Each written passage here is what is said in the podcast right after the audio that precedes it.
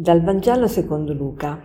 In quel tempo Gesù disse alla folla, Nessuno accende una lampada e la copre con un vaso o la mette sotto un letto, ma la pone su un candelabro perché chi entra veda la luce. Non c'è nulla di segreto che non sia manifestato, nulla di nascosto che non sia conosciuto e venga in piena luce. Fate attenzione dunque a come ascoltate, perché a chi ha sarà dato, ma a chi non ha sarà tolto anche ciò che crede di avere.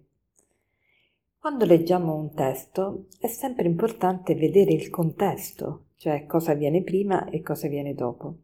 Prima di questi versetti che abbiamo appena letto c'è la parabola del seminatore, con la sua spiegazione.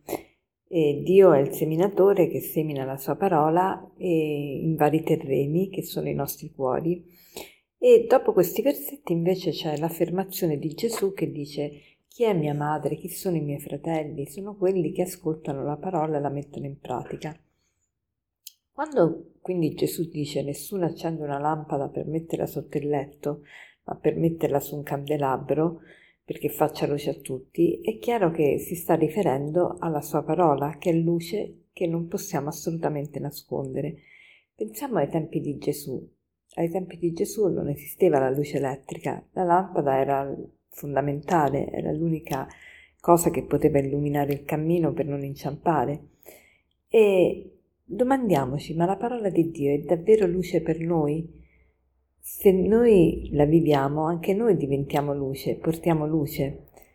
È impossibile che non illuminiamo, perché la natura della luce è proprio quella di illuminare. La luce si vede, la luce dà vita, la luce trasforma. Quando in una stanza entra la luce te ne accorgi e quando in una stanza entra una persona che vive la parola di Dio e che quindi è luminosa e piena di luce, te ne accorgi il suo modo di camminare, il suo modo di parlare, il suo modo di guardare, il suo modo di vestirsi, il suo modo di relazionarsi, il suo modo di sorridere, di scherzare, tutto ti parla di Dio e ti avvicina a Dio. Domandiamoci allora, ma io faccio luce, sono, sono luminosa? Le persone dopo aver parlato con me sono più sorridenti, più sollevate, più confortate, più capiscono meglio quello che gli è successo, diciamo, eh, riescono a, a, trovare conforto. Mm, un buon metodo per imparare a, a pregare, a vivere la parola, è memorizzare un versetto e farlo diventare come il mm, ritornello della nostra giornata. Per esempio, oggi potremmo prendere questo versetto che è tratto dal Salmo 118. Lampada per i miei passi è la tua parola, luce sul mio cammino. Lampada per i miei passi è la tua parola, luce sul mio cammino.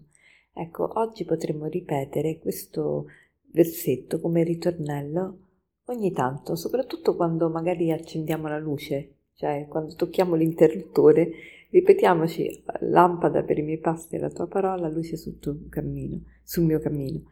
Cioè così facendo la parola di Dio diventa veramente vita. Sempre in questo brano abbiamo eh, l'affermazione di Gesù che dice, fate, l'ammonimento di Gesù che ci dice, fate attenzione dunque a come ascoltate, perché a chi ha sarà dato, a chi non ha sarà tolto anche ciò che crede di avere. Questa frase è un po' enigmatica per noi. Che cosa vuol dire? È come mm, quando tu mi parli di un esame. Se io quell'esame non l'ho fatto, ti capisco fino a un certo punto, ma se l'ho fatto, se ci sono passato, io ti capisco, lo capisco molto bene. La stessa cosa, la parola di Dio, se io la metto in pratica, se io la vivo, io la capisco perché? Perché ne ho l'esperienza e, e quindi l'esperienza mi aiuta ad approfondire il significato. Più io vivo una realtà, più la comprendo, perché la comprendo per esperienza. Un conto è comprendere qualcosa per sentito dire, un conto è comprendere una cosa perché ci siamo passati, perché l'abbiamo sperimentata sulla nostra pelle e nostra, nella nostra vita quotidiana.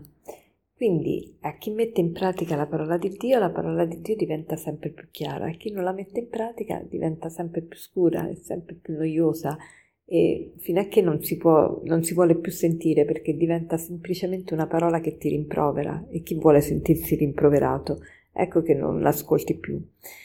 Diamoci dunque da fare a vivere il Vangelo, sapendo anche che molte persone che incontreremo oggi sul nostro cammino forse non hanno mai aperto un Vangelo, non hanno mai aperto una Bibbia. Tu puoi essere l'unica chance per loro per venire a contatto con la parola di Dio. Quindi l'aforisma di oggi per concludere vuole essere proprio questo. Forse tu sei l'unico Vangelo che la gente legge. Forse tu sei l'unico Vangelo che la gente legge. Buona giornata.